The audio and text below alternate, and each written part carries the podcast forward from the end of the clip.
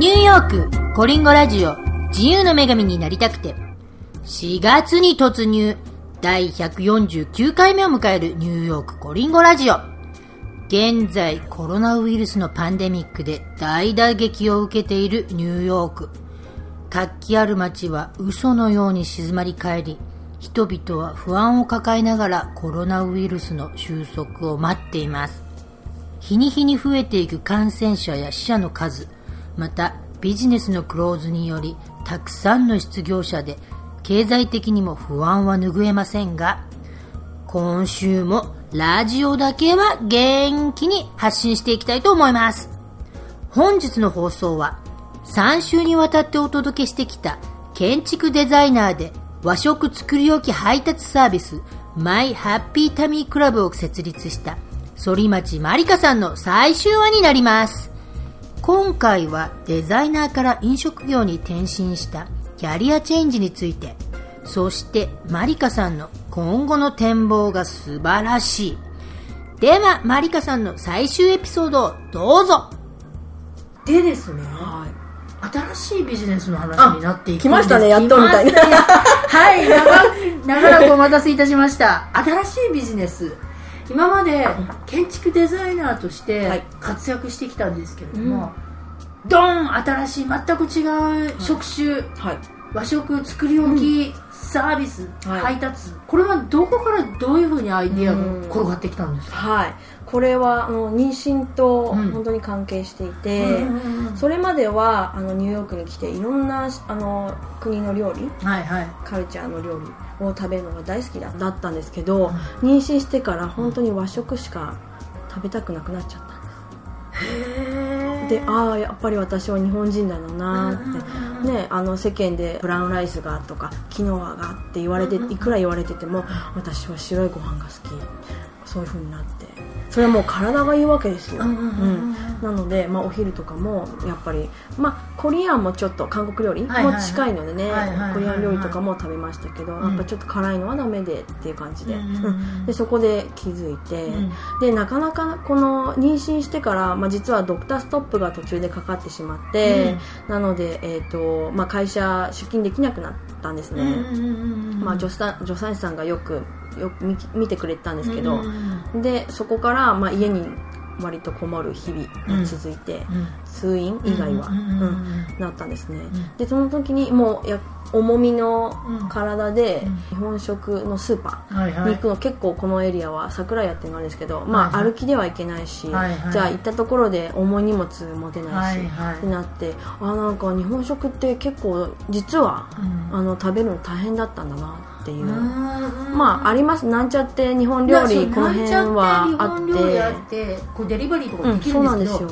結構こう、はい。ハイソディウムというか、そうなんですしょっぱかったりねなんですよね、ね、あとはまあもちろん防腐剤とかも入ってる可能性はなきにしてもらわず、うんうん。しかも材料もどんなものを使っているかもわからない。うんうんうんうん。っていった中で、あ一番こう生命を育んでいる大事なね、うん。その自分の娘のうん。体ができている時に、うん。なんかわけのわからないものは食べたくないはいなっていうふうな考えはそこから出てきたんですね。うんうんうんでいよいよ、えーとまあ、その後出産した後、ん。まああのちょっと出産の後に鎮痛剤を、まあ、最終的に出産した時に打ったんですけど、それのあの副作用で2週間ちょっとあの寝たきりだったんですね。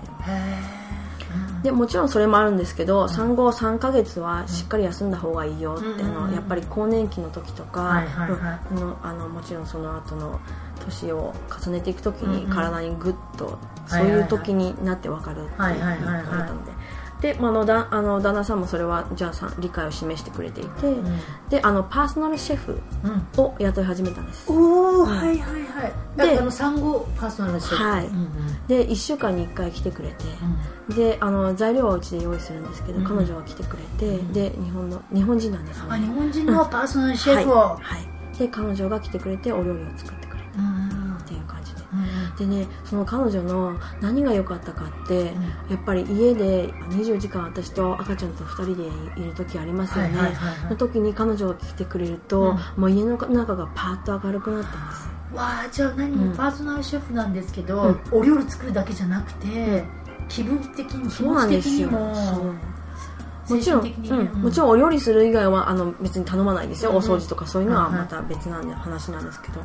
ただ「どう?」って言ってもうね優しくき来てくれて、うん赤ちゃんを抱っこしてくれるとか、うん。それはねその時期の私には本当に、うん、必要なことでしたね。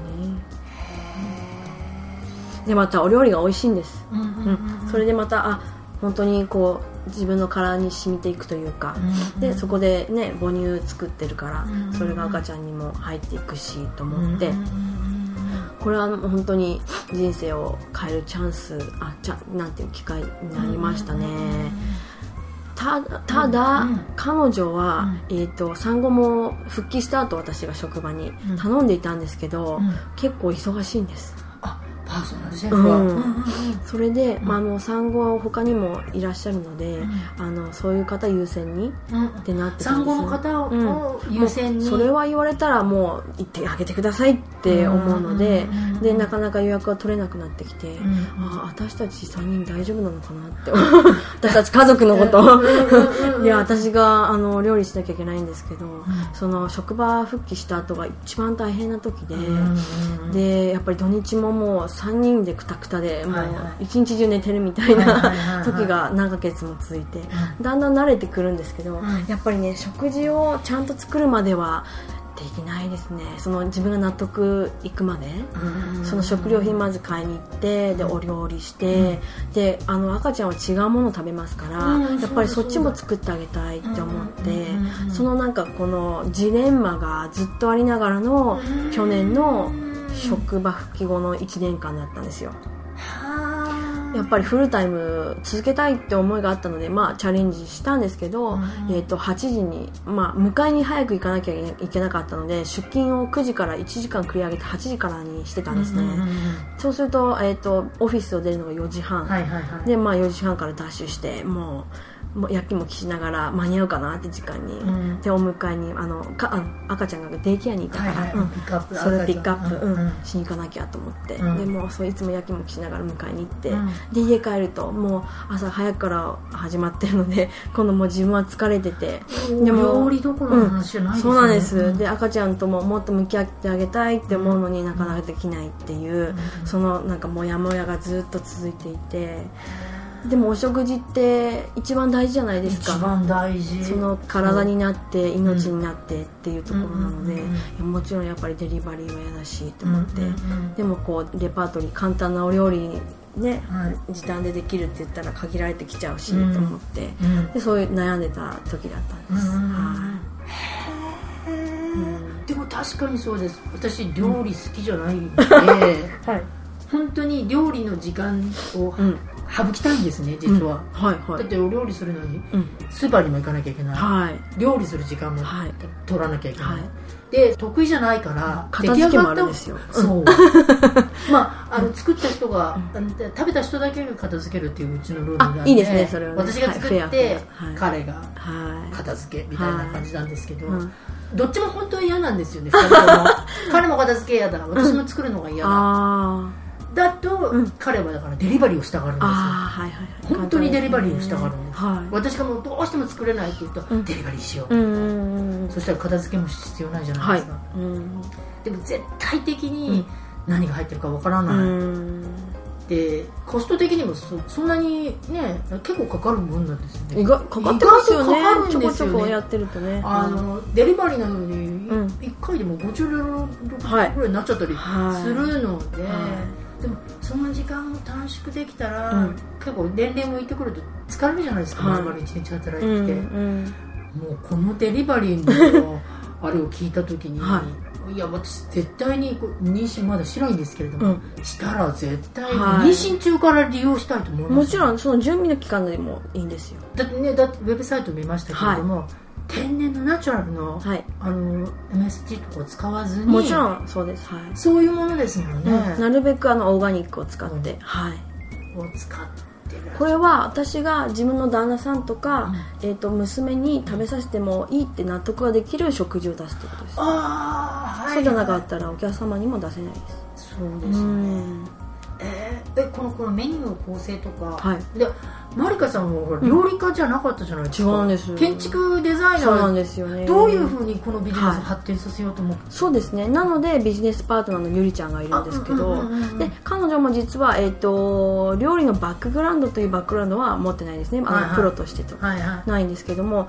これはあくまで家庭料理の提供なんです。うんはいはいはい。例えばもう一流シェフが作った何ですか料理したミシュランのレストランのはいはいはいはい。牛っていうことだったらもちろんそちらに行ってくださいって思うんですそういうチョイスもありますから、はい。それを選んでもらえるだけの話ですよね、はい、ただ私たちの料理っていうのはそのお母さんが家にあのうん来てくれてうん。お料理してくれるっていう、うん。もちろんあの質とかうん。クオリティとかはちゃんと管理はしてますけども、はいはいはい。あのそそこのレベルまで求められてしまうと違うんですね、うん、ただこうホッとするよううなん小料理屋さんみたいな感じ、うん。えじゃああのうん。パートナーのリリさんと、うん。マリカさんは2人で作ってるはいんですか、、あお料理はね、主に彼女がやってます。これはあのもちろん私も料理するんですけど、うん。で私も最近もっと楽しくなってきちゃって。お料理するのが？お料理するのが、うん。はい、うん。お料理のことを勉強するともっと楽しくなってきちゃって、うん。なんですけどもあの彼女の方が、はい。あのもっと好きなんですね。あー料理好きはい、料理が本当に上手で、うん。で何？ラブ？うん愛情が半端ないです。へえそれでやっぱりねその、まあ、愛情っていうのは人にかける愛情、うんうんうん。だから私もすごい彼女のお友達でラッキーっていうところがあって、うんうんうんうん。もういつも遊びに行くと「マリマリカちゃんこれ食べなよ」とか「これがいいよ」とか、うんうんうん。豆乳作ったよちょっと飲んでみて」とかそういう感じでもうなんかね特に独身の時なんかは彼女の家行ったらあなんかゆりちゃんと結婚したいみたいな感じ。もそういう感じだったんです、わかります。よ、はい。お料理得意なはい。お友達の料理食べた時に、はい。結婚したいって思います、うん、ねえ、うん。そうなんですよ。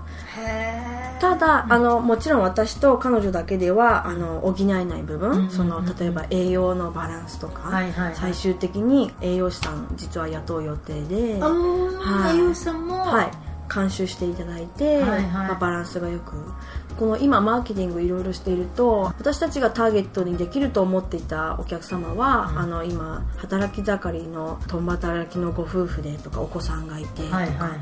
そういう方だったんですけど、ん。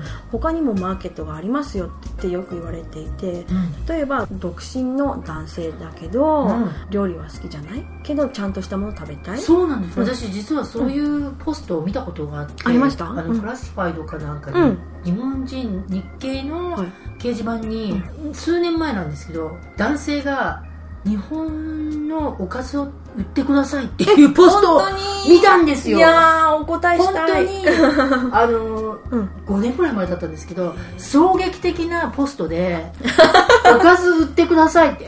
っと思ってほらみんなねあ家具売りますとか、うん。そういうんじゃないですか。はいはいはい。引っ越しますからとかね。引っ越します、うんうん。ムービングセールっていう中で本当におかず売ってくださいっていうを見た時に、はい駐在の独身で、うん。あそうだ駐在の方。駐在で独身で、あの毎日外食なんですけども、うん。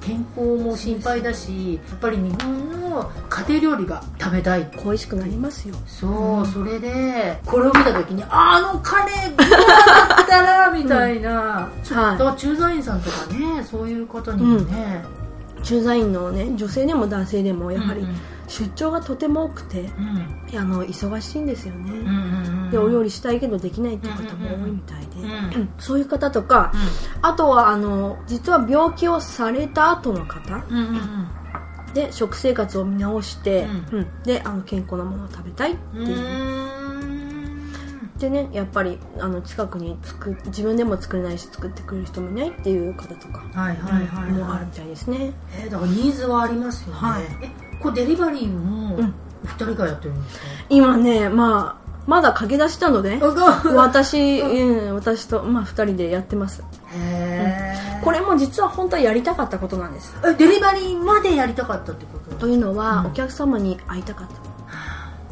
うん、その私がパーソナルシェフの方うんうんうん。がきいつもうちに来てくれた時みたいに、うん。ちょっと様子を見たい、うんまあ、もちろん今駆け出しなので、うん。あのフィードバックをもらえたらさらにありがたいんですけどあなんとかさんここういう感じの生活しててあじゃあこれ食べてもらえてよかった、うん。変な話やっぱり冷蔵庫まで詰めて差し上げるんですね。へえ、でちょっとこうより分けて場所を作って、うんうんうんうん。たたくさんあるのでコンテナがね。ああそうかそうかそうか、それをこう整理して入れて差し上げたりとかして、するとあこんな感じなんだなって、うん一つはあの産後の方のお家も行ったんですけどね、そしたらあのたくさんドクターペッパーが入っていて。でそれをね奥さんじゃなくて旦那さんが、旦那さんがもう赤ちゃんあやすために一生懸命起きるってためにそのドクターペッパーカフェインですか？カフェインをね。で飲んでるっていう、うん。わーと思ってこれ大変だったと思って。まあちょっとうちの食事もいくらか食べてもらえればね、うんうん。うんいいかなって思ったんです。はいお客さんに会いたいという、会いたいですよ。だってそうですよね、あのシニアの方とか、そういう方にもねデリバリーしたらそうですよ。嬉しいですよね。もしねこれはまだあ出会ったことないお客さんですけどもしかしたら一人暮らしの方でうん。ね、うん。まあ孤独な方もいらっしゃるかもしれないですよね。その時にお料理と一緒に私「こんにちは」って言ってあげられたらうわ30分小1時間ぐらいだったらちょっと時間あるので世間話もしますもうこれただの、あのフードデリバリーじゃないですよね、うん。なんかそこを超えてね。はい。さあすごいこれ。ただもしこれが大成功しちゃったら、うん。デリバリーはもうちょっとなんとか考えないと私の腰の方も。まだ子育て中ですし 子ね育てもありますけどね、はい、へーただもう本当に幸せその産後の方伺った時も赤ちゃん抱っこさせてもらって、うん。ああと思ってこんな幸せなね職業があるなあるなと思って、はい。いやいやあのービジネス PR とかも伺おうと思ったんですけど、かなりいいビジネス PR ですよね、うん。いい。はい。これはじゃあ本当に週に1回うん。デリバリー、であのもちろんあ学習もあります。か各週、ああの毎週とか学習とかあると思うんですけど、スペシャルメニューもあったじゃないあですか。あります。ほらと特に今月3月だったので、うん。はい。ひな祭りの節そう句とか、はい。ちらし寿司とあと筑前煮のセットをあいいです。重箱に入れて。うわいいですね、はえそういうのなかなかね、はい。ないですもんね。ないみたいですね、うん。だうん。ねだからほらもちろん桃の節句の後は、は単語の節句そうですが来たりね何しよう楽しみ。男の子のね、節句とか来て、そういうだからシーズナルなこう、スペシャルメニューも出てくるっていうことなんですね、そうですね。であのそのスペシャルメニューなんかほらスペシャルでひな祭りのデリバリーしてたりされてましたよね、はい。おひな様のね。そうですそうです。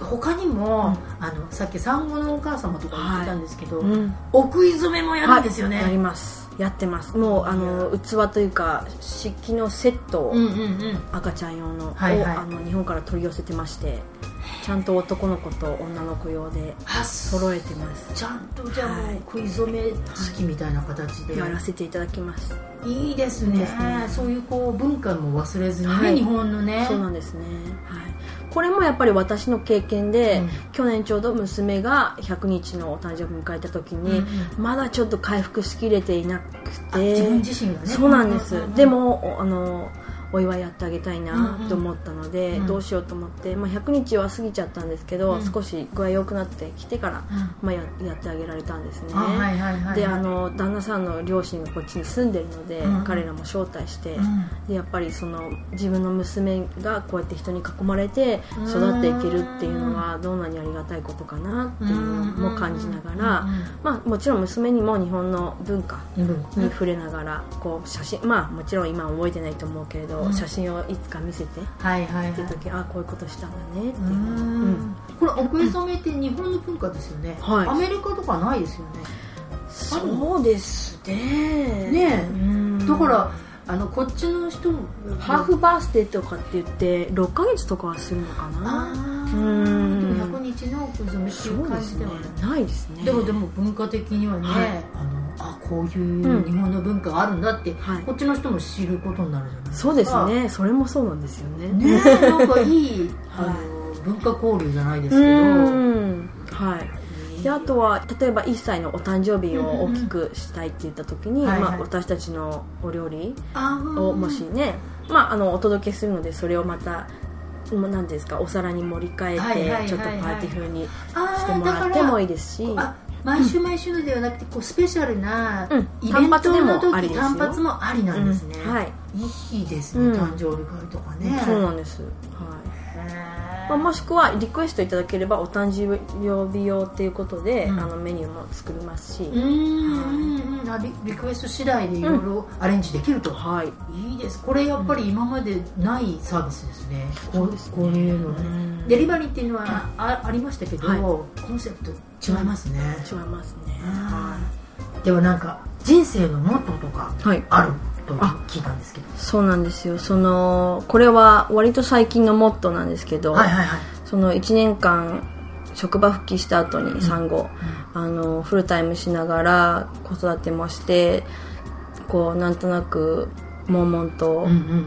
してる日々が続いていて、うん。何なんだろうなって思った時に、うんやっぱり私が、あの元気でないと、うん。家族も元気でないなって思って、でそこから、まあ、ハッピーマミー、うん。ハッピーファミリーハということで。ッピーマミー、はい。ハッピーファミリー、はい。そうですね。お母さんが元気じゃなかったら、うん。はい。なんか家庭ガタつきますよね結構。そうなんですよね。やっぱり実質的にいろいろ回してたのはやっぱり女性、マミー、うん、そうなんですよ。ダディやっぱりハッピーでもね。ダディもハッピーでいてほしいけど。マミーがハッピーだったら多分ダディもハッピーだしあの子供もハッピーかなと思ってううん。んそれが一番の今のモットーというか。うん。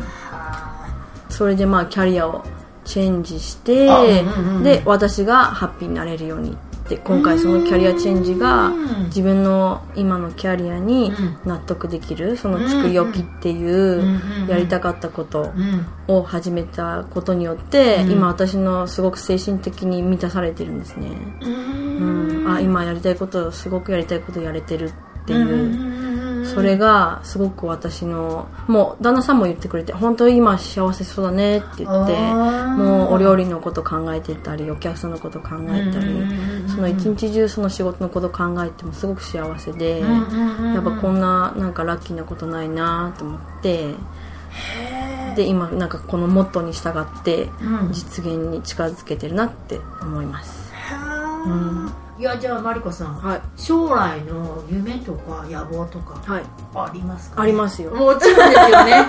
もちろんですよね。はいはい。あのまあこんな、まあ、自分でね、はい。まあ、やりたいと思ったらできることが多いニューヨークはいなうんので,、そうですよね。本当にに。恵まれた環境だなと感謝しながら、周りの方にも、うんうんうん。はい、その旦那さんにも、うん。うんそれからこれまで築いたきたこうコミュニティの人も、はいはい。あの今私の新しいビジネスも応援してくれていて、うんうんうん。本当にありがたいんですが、うん。最終的に今このビジネスでをこう発展させてやりたいことがありまして、うんうん。それは私たちの会社の名前にもつけた、マイハッピータミークラブうん。うんもともとはハッピータミーってこの幸せな。胃袋ですね、まあ、胃袋をいわゆるはい掴むってはい。うことだったんですけど、うマイマイとクラブをつけたんですうんうん。で意味がああるんですね。で、うん。マイはたまたま私のマリカと,、うん。えー、とゆりちゃんの Y をつけるとマイになるんですけど、はい。はい、でももちろん、ま、私のっていう意味もあ袋ります、はい。胃袋。ととクラブ。うん。クラブっていうのはそそれをつけることによってそれが場所になる、ま、あのコミュニティ。これが私の目的なんです。その誰あの例えばまだまだ生まれたばかりの子供がいるけれど、うん。うんどこか出かけたいなって言った時になかなかないんですよい行ける場所っていうのがねうんうんうんうん安心してうんうんうんでもそういった時に私たちが居場所を提供したいって思ってます。すごい。だからこれは作り置きだけのサービスじゃなくて、まあ、最終的にどこかにそういう居場所をまあ、場所を借りてかどういう形でかっていうのはまだ模索中ですけど、うん。お客様同士が、うん。あの集えるあのイベントとかね。うわすごい。例えば、ううん。ん例えば「マイハッピーヨガクラブデー」とか言ってねヨガの先生を呼んであとかお子様連れでももちろん OK っていう感じで集まって、一緒に集うっていうえー、すごい。じゃあもう完全にそういうコミュニティを、うん。このサービスを使ってくれた方のコミュニティを作って、ね。はい。イベントやったり、うん。あ本当にクラブですね。クラブです。すごい。いいですね。この自分の経験から、こうなんか産後疲れて、はい。仕事復帰もまだうん。完璧にできない、うん。悶々としてる時間があ、時期があった多分そういう人ってすっごいたくさんいると思うんですよいいと思いますよね。特にこう出産して子うん。育てはいを一一段落したとか、うん。復帰したいけどまだ復帰できないとうか、ん結構女性って男性よそういう面ではい。大変なとこ時があるそうですね。で実うん。はそういう方をうん。私は求めていて、うん。うん、というのは私のビジネスパートナーのゆりちゃんもあのそういう例なんですけど、うん。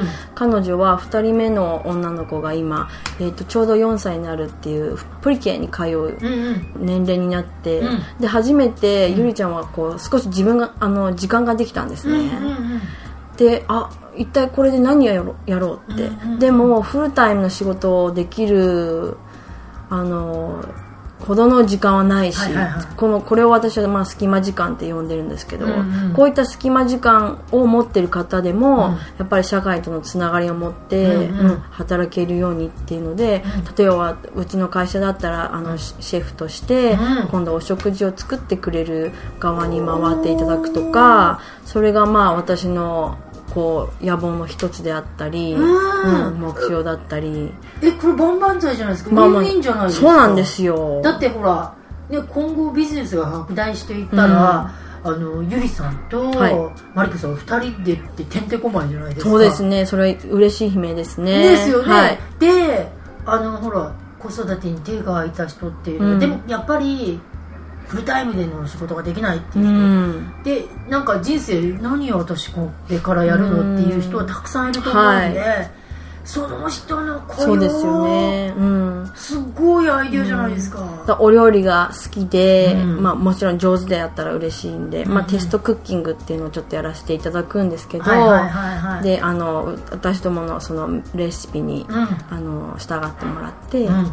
で OK だったらもううちで、うん、お料理作ってもらうそうしたらもう本当に、ほらこれから何やろうか、うん。何ができるのか、うん。もうやっぱり主婦の方だからお料理って毎日やってるし、そうですね。得意な人は多いと思うんはい、ね、うん、もうパーフェクト。そしたら社会にも本当につながれて、うん。ちょっと収入にもなるし。そうなんですよ。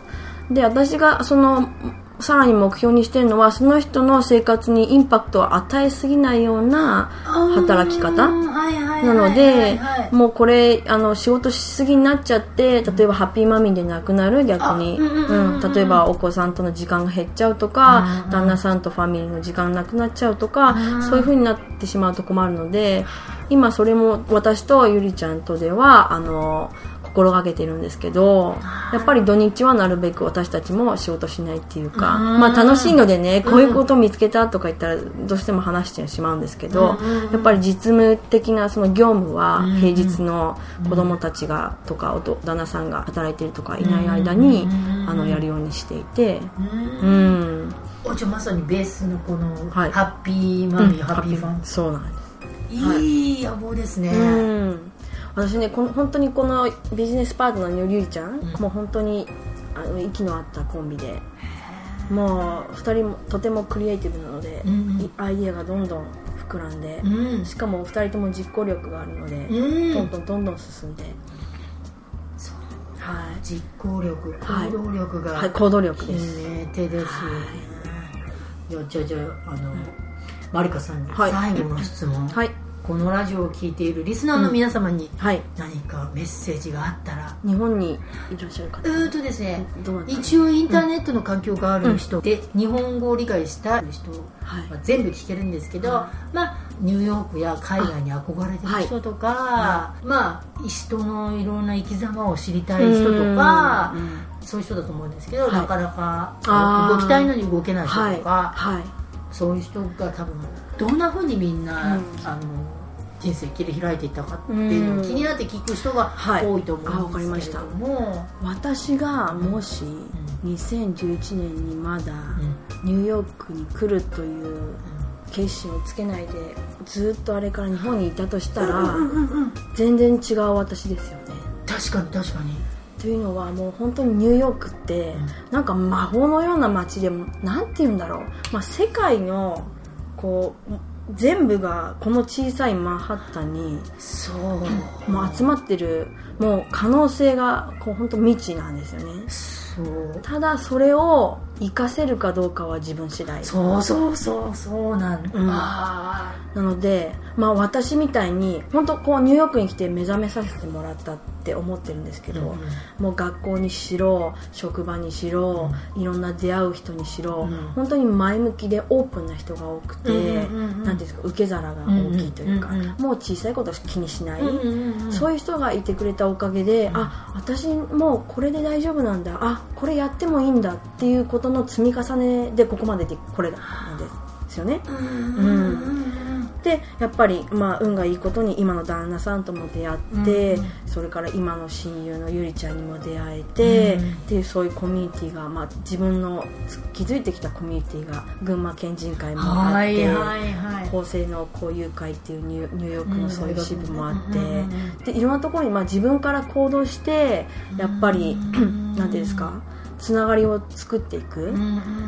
でやっぱり最終的にはやっぱり人生って人で豊かになると思っているので、うん。やっぱりその人が助けてくれる。うんあと情報ですよね。やっぱり人を介した情報、はいあのいくら調べてもわからないことで、まあ、ちょっとニューヨークっていうかアメリカのシステムわからないことって多いと思うんです。よ、いろいろごちゃごちゃしてるので、はいそれがはいい。いこともあるんですけどわからないこともあるので、うんやっぱりその道のはい。極めた人とか、いその道を通った人、もう大先輩の人に聞くなりうん。っていうのが一番早かったりするんですよね。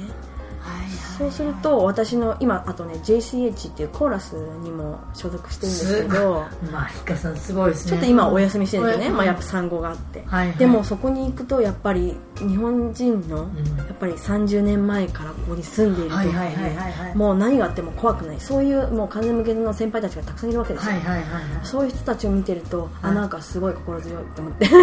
もうなんかニューヨークの親戚のような感じで、へうーん、だ何か困ったらもう誰かしら聞ける相手がいて、うん今回もビジネス立ち上げるって言った時も、まあ、私が決心したらもうやめなよっていう人なんて一人もいなかったんです。そう。うん。そうなんですそうなんですよ。こっち応援してくれるんですよね。そう。なのでもう自分からオープンにして、うん。まあ、婚活もそう、ね、真剣に結婚結婚したいですって言えば助けてくれる人がいる。あのビジネスオープンするって言ったらみんな本当に応援し応援してますって言ってあの返してくれるんですね。そうそう。なのでそれは本当にやりたいことをや、うん。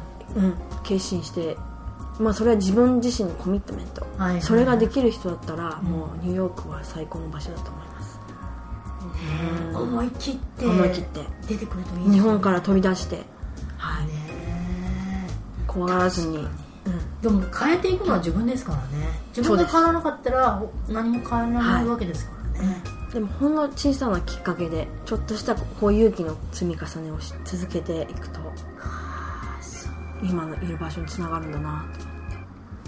つながってるんですよね、はい。もう全てはね、うん。あと人との縁とかね、はい。えそうです。それが一、うん、大事だと思います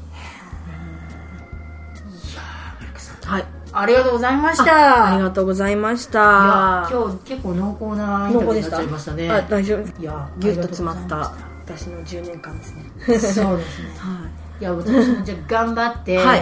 妊娠したら、いはいもちろんです使いますよ。ははい応援してます。い作 やっぱり日本食が一番ですからね。そうですね。本当に本当にホッとします。自分が、あの日本人でよかったなって、うん。うん思える。多分大切ですからね。はい。いやマリカさんありがとうございました。ありがとうございました。ということで本日は建築デザイナーで、えー和食作り置き配達サービスのマイハッピー旅クラブ創設者のソリーマリカさんにお話を伺いました。マリカさんありがとうございました。ありがとうございました。それでは今週はこの辺で終わりになります。また来週も引き続きお付き合いよろしくお願いします。それでは今週はこの辺で。See you next week! バイバイ